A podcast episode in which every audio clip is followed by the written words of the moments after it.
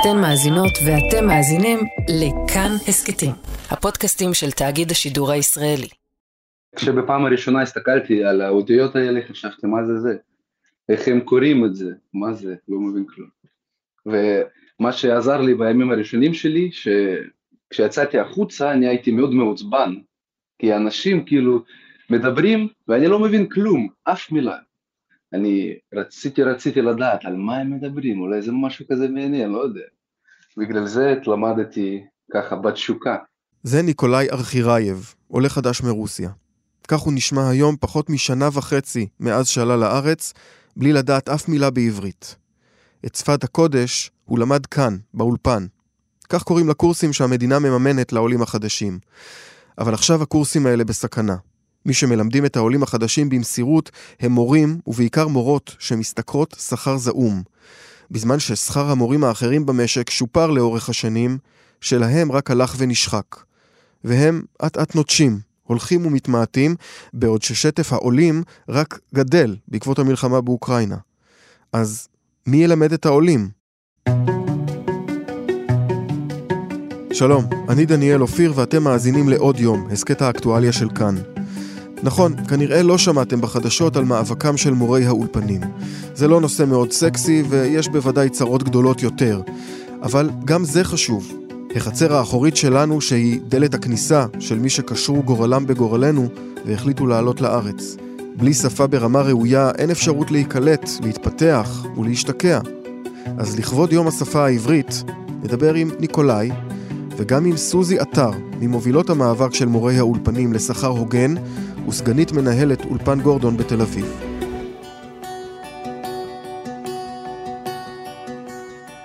שלום ניקולאי. שלום, שלום דניאל. בוא ספר לנו קצת על עצמך. איפה נולדת? מתי עלית? אז נולדתי ברוסיה, בעיר הנחמדה ניז'ני דגיל, זה באזור הרי אורל, ועליתי לישראל לפני שנה וארבעה חודשים, ואני פה. מה היה גרם לך לעלות לארץ? אה, קודם כל, זה היה כאילו הזדמנות מצוינת לגלות את העולם, להסתכל מה יש פה ושם, כי כל החיים שלי חשבתי שאני רוצה להישאר ברוסיה. אז ידעתי שאני יכול לעלות, ועשיתי את זה בלי ספק. פשוט רציתי להסתכל איך האנשים האחרים חיים, וגם יש הרבה אפשרויות להתקדם במקצוע שלי, כי רמת הרפואה פה היא מאוד גבוהה. כן, רק נגיד שאתה למדת רפואה ברוסיה, והיום אתה... כן. היום אני מתחיל את הסטאז' שלי במרץ, בבית חולים שיבא, תל השומר. יופי, המון המון בהצלחה. אתה ידעת רבה. משהו בעברית לפני שעלית? ידעתי שלום וסליחה. לא ידעתי אותיות, לא ידעתי כלום בעצם. שתי מילים. כן. כשבפעם הראשונה הסתכלתי על האותיות האלה, חשבתי מה זה זה. איך הם קוראים את זה, מה זה, לא מבין כלום. והנה עכשיו אנחנו מנהלים שנה וחצי אחרי שעלית, פחות משנה וחצי, ממש כן. שיחה שוטפת. מקווה שכן, משתדל.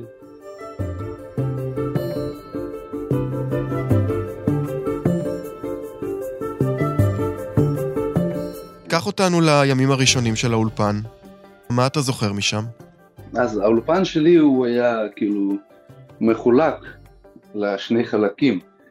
כשאני עליתי, אני עליתי דרך תוכנית מסע לרופאים מברית המועצות, מרוסיה, אוקראינה וזה וזה, אז במסגרת התוכנית הזאת היה אולפן בזום אה, לאורך חודש, איזה חודש.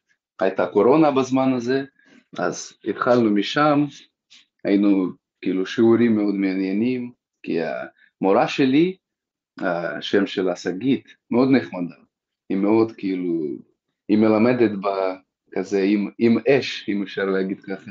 עם אש לא בעיניים. לא, לא, כן, נכון. אז אתה לא יכול לא להתאהב uh, בשפה הזאת.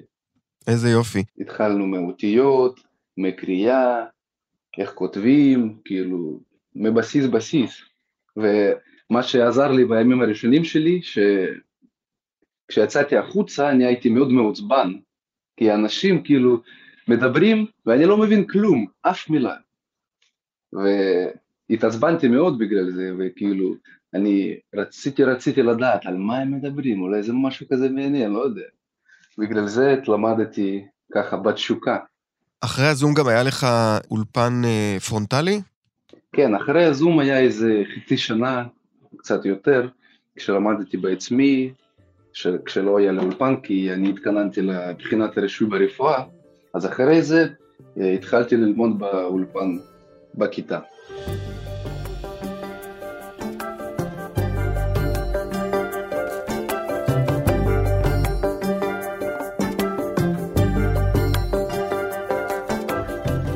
איך אתה חושב אה, מהניסיון שלך באולפן, שמצליחים ללמד שפה כל כך שונה? כמו שאמרת, הסתכלת על האותיות ואמרת, מה זה, זה מה זה הציורים האלה? איך מצליחים ללמד שפה כל כך שונה בזמן קצר יחסית? אני חושב שדרכים של הלימוד, איך הם מלמדים, הם מאוד מוצלחים. קודם כל, הכיתות הן מורכבות ככה שאתה, כאילו, שיש שם אנשים בכל מיני מדינות. אז בכיתה שלי היו נשים גם מרוסיה, מברזיל, מצרפת, וזה טוב מאוד שהכיתות מורכבות ככה, כי אתה לפעמים מוכרח לדבר בשפה העברית, כי אין דרכים אחרות. הדבר השני, שכל המורות שראיתי שם באולפן, הן היו מאוד נחמדות, והן ממש כאילו רצו ללמד אותנו, וכל הזמן הם ביקשו מאיתנו פידבק כזה, איך אנחנו מרגישים בכיתה, הם הסתכלו על ההתקדמות שלנו, כאילו הם דיברו עם כל אחד, איך הוא מרגיש, מה הוא יודע, איפה הוא כאילו חושב שהוא לא יודע מספיק, וגם בשיעורים שלנו היו מאוד הרבה כאילו אמצעים של אלימות, למשל זה מצגות, למשל זה דיבור רגיל, טקסטים, מה שמאוד אהבתי שלמדנו דרך שירים, דרך שירים זה הכי כיף, כי השירים האלה, כאילו, חלק מהם, הם היו מאוד ישנים, וכאילו, המילים שהשתמשו בהם שמה, הם היו מאוד כאלה מעברית גבוהה, בוא נגיד ככה, וזה מעניין ללמוד, כי לא כל אחד מדבר ככה בזמן שלנו.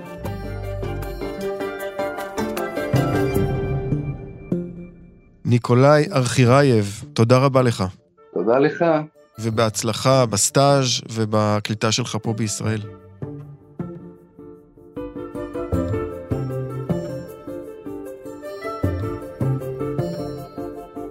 ניקולאי הוא סיפור הצלחה, שמעתם בעצמכם. הוא גם דובר את השפה בצורה מרשימה, וגם נקלט כאן עם מקצוע ראוי.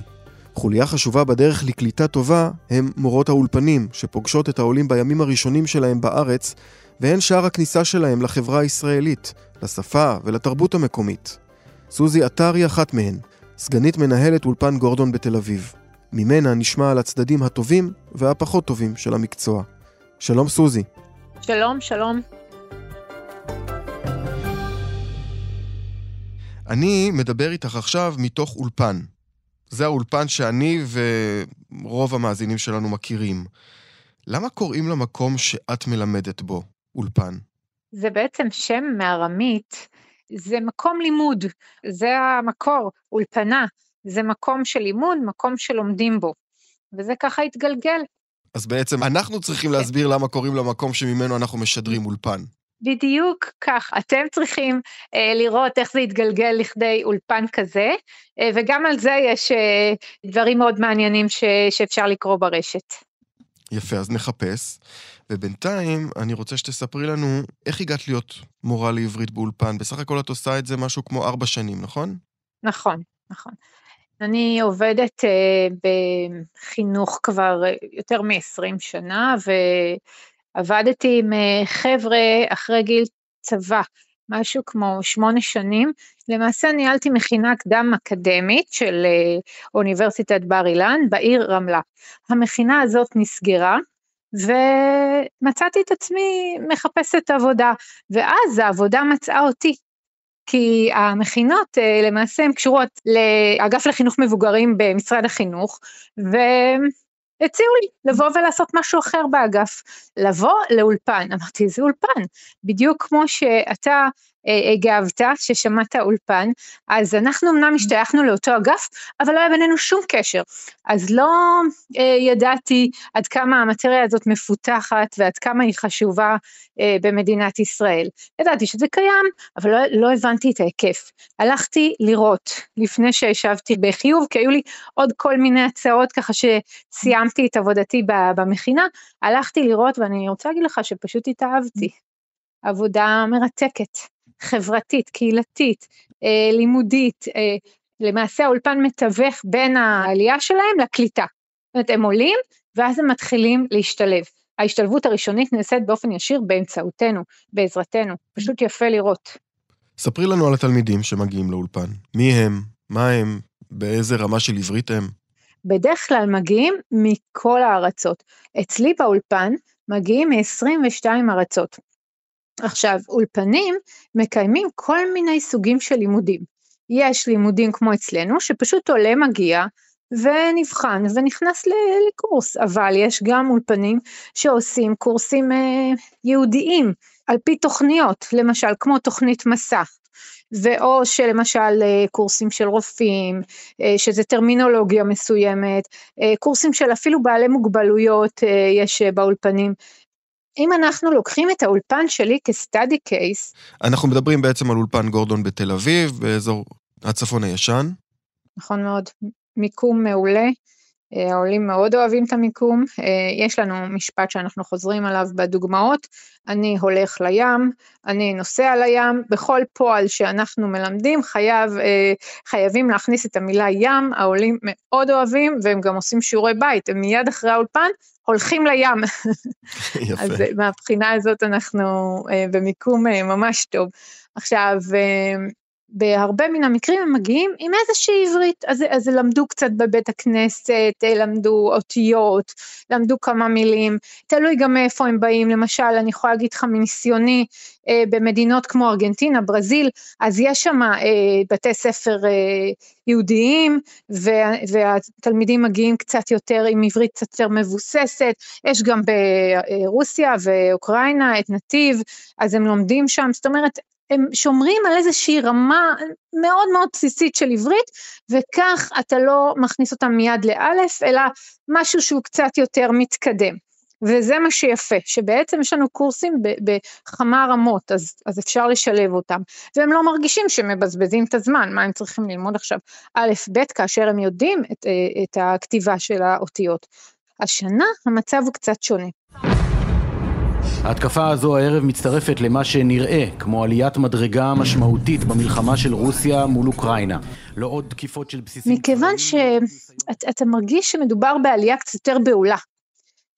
תלמידים מגיעים ואנחנו פותחים כיתות א' כמו שלא פתחנו שנים רבות, בקצב שלא ניתן לתאר. זאת אומרת שהם מגיעים עם רמה אה, מאוד נמוכה או לא קיימת של עברית. נכון מאוד, כי הם לא עשו הכנה. בדרך כלל עולים עושים הכנה לעלייה. זה איזשהו בסיס, אתה מתחיל איתו, הם יודעים את האלף-בית, הם יודעים להגיד משפט, אולי שני משפטים, אפשר להתחיל לבנות על זה את הידע. ו- וכשהם באים אה, ללא כלום, אז ככה זה גם רמת הביטחון היא מאוד מאוד נמוכה, ולאט לאט אתה אה, בונה את הידע, ולאט לאט מתקדם איתם עקב לצד אגודל. אנחנו מדברים על לימוד שפה שהיא שונה לגמרי מכל מה שהם מכירים. זה גם משפחה שונה. זה, העברית היא שמית. כל הכללים שונים לחלוטין. אז נגיד, אם אתה מדמיין את עצמך כשלמדת ערבית בבית הספר, כן. אז היו כמה מילים דומות, ופתאום אה, האותיות, אה, כמה האותיות ועם הדגש, ודברים שהיו נראים לך אה, דומים, אז אתה, אתה נאחז בזה, זה עוגן. אין, איזה עוגן יש כאן? באיזה מצב הם יוצאים מכם? זה תלוי באיזה, עם איזה בסיס הם נכנסו, באיזה מצב אישי הם נכנסו, אוקיי? ואם הם נכנסו מאוד מחויבים לתהליך. עכשיו, הם מקבלים הרי סל קליטה. הם אמורים במסגרת הסל קליטה ללמוד את האולפן, וזה הדבר הכי טוב שיכול להיות. אם עולה נכנס לתהליך, כשהוא עשה איזושהי הכנה, כשהוא הבין, והוא מקדיש את החיים שלו, את הכמה חודשים האלה להיקלט בארץ, הוא יוצא במצב מצוין, הוא מחויב לתהליך.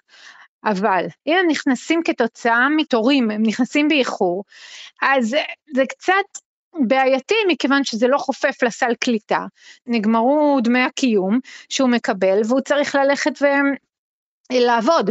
אז הסוף של הלימודים הם ככה קצת פחות uh, מיטבי, אז זה נעשה באופן קצת פחות מיטבי, uh, ובאופן כללי תלמיד לומד אצלנו ואנחנו מאוד מאוד מתעקשים על הגעה, על מבחנים, צורה מסודרת ממש, אז, אז הוא מסיים כמו שצריך, הוא עובר מבחן, אגב מבחן שהוא בסדר גודל של אה, בגרות ממש, והמבחן הזה משקף את, את הידע שהוא צבר.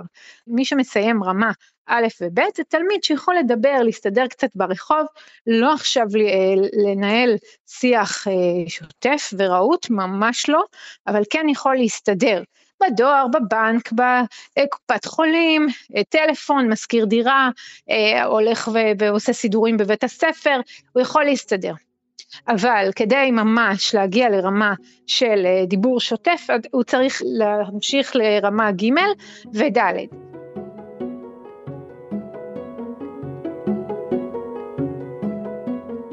אז הנה, את רמזת לנו על קושי שהאולפנים אה, לעברית עומדים בפניו עכשיו. בואי תפרטי לנו על הקושי הזה. הקושי התחיל אה, לפני לא מעט שנים, למעשה כאשר ב-2008 כשהתחילו רפורמות השכר בחינוך והתחילו הסכמי השכר של אופק חדש ועוז לתמורה, אז הוחרגנו משם. זה התחיל ב-2008, היו אה, שביתות גדולות אה, של המורים והם יצאו לרחובות ואז באמת התחילו הרפורמות. הוחרגנו הכוונה שבזמן שמורים הרגילים במרכאות קיבלו תוספות שכר, מורי האולפנים כן. לעברית לא קיבלו תוספות שכר. לא קיבלו, הם, הם, לא, הם לא היו בתוך הסכם, הם לא היו בתוך רפורמה, הם נשארו במה שנקרא עולם ישן. כלומר, אתה יודע, זה השכר שהיה נהוג פעם שבגינו יצאו לרחובות. הייתה תקופה קשה מאוד, ש, שמורים היו אה, בשביתות בלתי נגמרות ויצאו לרחובות, ואז התחילו באמת לעשות את הרפורמות, המאבק שלהם היה צודק. אנחנו לא, לא נכנסנו לרפורמות. אמ, אנחנו מין אני לא יודעת, יצור כלאיים כזה, זאת התחושה. כי אנחנו מלמדים מבוגרים, לא ילדים. אז החליטו אה, לא להכניס אותנו לרפורמות, ונאמר לנו, אנחנו כל שנה פנינו, באמת, אין שנה שלא פנינו, כי השכר הוא מאוד נמוך וקשה להסתדר איתו, ואמרו לנו, אה, יגיע גם תורכם, תמתינו. אז מה, מה שקרה זה שלאט לאט מורים אה, פרשו ונטשו. עם השנים בעצם השכר הלך ונשחק, מורים, כמו שאת אומרת, הלכו ופרשו, לא הגיעו מורים חדשים, ועכשיו אנחנו מרגישים את זה בכל מקום, יש אינפלציה, יוקר המחיה עולה בצורה מאוד מאוד גדולה, ואתם נשארים עם השכר הנמוך, ויש קושי של ממש להמשיך לקיים את האולפנים, חסר כוח אדם. זה בדיוק ככה. רוב המורים של האולפנים הצטרפו בשנות ה-90, כאשר הייתה עלייה גדולה מברית המועצות לשעבר, והם הולכים ופורשים מפאת גילם. עכשיו, אתה מצפה לגייס תחתם אה, מורים אחרים, אתה לא מצליח. אני אתן לך דוגמה אצלנו, שלוש משרות מלאות ביוני פרשו, ואנחנו הכנסנו משהו כמו שלוש בנות במקומן, אבל לא למשרות מלאות, הן לא רוצות. הן לא יכולות להשתכר את השכר הזה, הן הולכות ועובדות בעוד עבודות. ובואי ניתן את זה רק במספרים כדי להמחיש על כמה מורים כן. אנחנו מדברים ועל איזה סדר גודל של עולים אנחנו מדברים, כי השנה, כמו שאמרנו, אבל לא נתנו לזה מספר, יש הרבה יותר עולים. בדיוק. אז אנחנו בכל שנה, אה, בוא נגיד, מגיעים לבין 25 ל-30 אלף עולים, מספר יציב כל שנה. אבל בשנת 2022, הגיעו למדינת ישראל קרוב ל-70 אלף עולים. המסר שלנו ביחד הוא מאוד ברור ליהודי אוקראינה, לצד הדאגה לקהילה שנמצאת שם. אנחנו אומרים להם, ישראל תמיד תהיה הבית שלכם בעיתות שגרה, גם בעיתות חירום. כלומר, המספר הכפיל את עצמו ואף יותר, אבל מספר המורים לא הכפיל את עצמו, ההפך. אנחנו היינו לפני שנה אולי 400, אה, לא יודעת, 60, 70, עכשיו אנחנו 500. זה אבסורד. ומה? וזה הולך לרדת בסוף השנה. כי לפי הסטטיסטיקה בכל שנה נוטשים בגלל הגיל, כמו שאמרתי, שנות ה-90 וכולי, נוטשים את האולפנים בערך 20 אחוז אה, מורים שהגיעו לגיל ופורשים. אז זה הולך להיות עכשיו בספטמבר, אנחנו נפתח עם, אה, עם מספר פחות ממה שהיה לפני שנה, כאשר אנחנו עם 70 אה, אלף עולים. והמשמעות היא, כמו שאמרת מקודם, זה א', תורים ארוכים בדרך לקבל כיתה, להתחיל ללמוד, וב', mm-hmm. לא מתאפשר לתת להם אה, לימודי המשך, כיתות ג' וד'. זה בדיוק זה. אנחנו צריכים לתת לתלמידים שסיימו אה, עוד אה, קורס, אה, העברית היא, היא מאוד אה, מסובכת להם וצריך המון המון תרגול והמון למידה, אז יש פה, אתה יודע, אז, אבל, אבל יש ממתינים, יש ממתינים לאלף, שאפילו שלום לא יכולים להגיד. וזה מין לופ כזה שאנחנו כל הזמן מוצאות את עצמנו בו ולא יודעות איך לצאת ממנו. למי אתה נותן את המענה? לסיכום שיחתנו, סוזי, את ממובילות המאבק של מורות האולפנים ומנסה להשמיע את קולן. מה הדרישות שלכן? יש לנו דרישה אחת, אחת ואחת בלבד.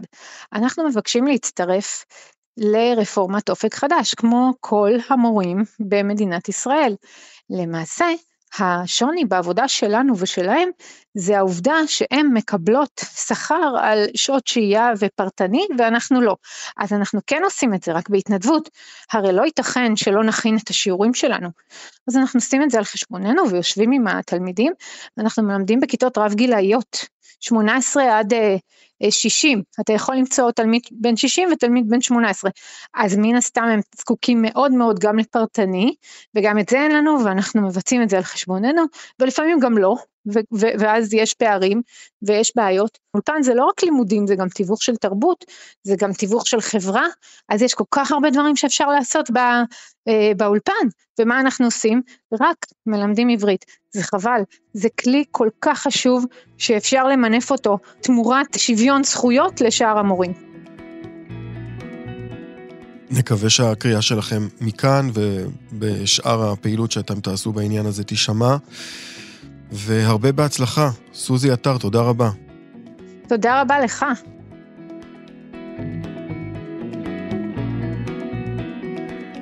האזנתם לעוד יום. תודה לאלעד זוהר על עיצוב הקול והמיקס, על הביצוע הטכני דרור רוטשטיין ושרון לרנר. סיוע בתחקיר בר נחמיאס. בצוות אורחי עוד יום גם יותם רוזנבלד. היה לכם מעניין? אז קדימה, תשתפו את הפרק. אם אתם מאזינים לנו בספוטיפיי או אפל פודקאסט, נשמח אם תיתנו לנו דירוג גבוה. הערות על מה שאמרנו אתם מוזמנים ומוזמנות לכתוב בקבוצת כאן הסכתים בפייסבוק. אפשר גם בחשבונות שלי בפייסבוק או בטוויטר. פרקים חדשים של עוד יום עולים בכל יום ראשון, שלישי וחמישי. את כולם וגם הסכתים נוספים מבית כאן תוכלו למצוא בכל מקום שבו אתם מאזינים להסכתים או באתר שלנו. אני דניאל אופיר. נשתמע.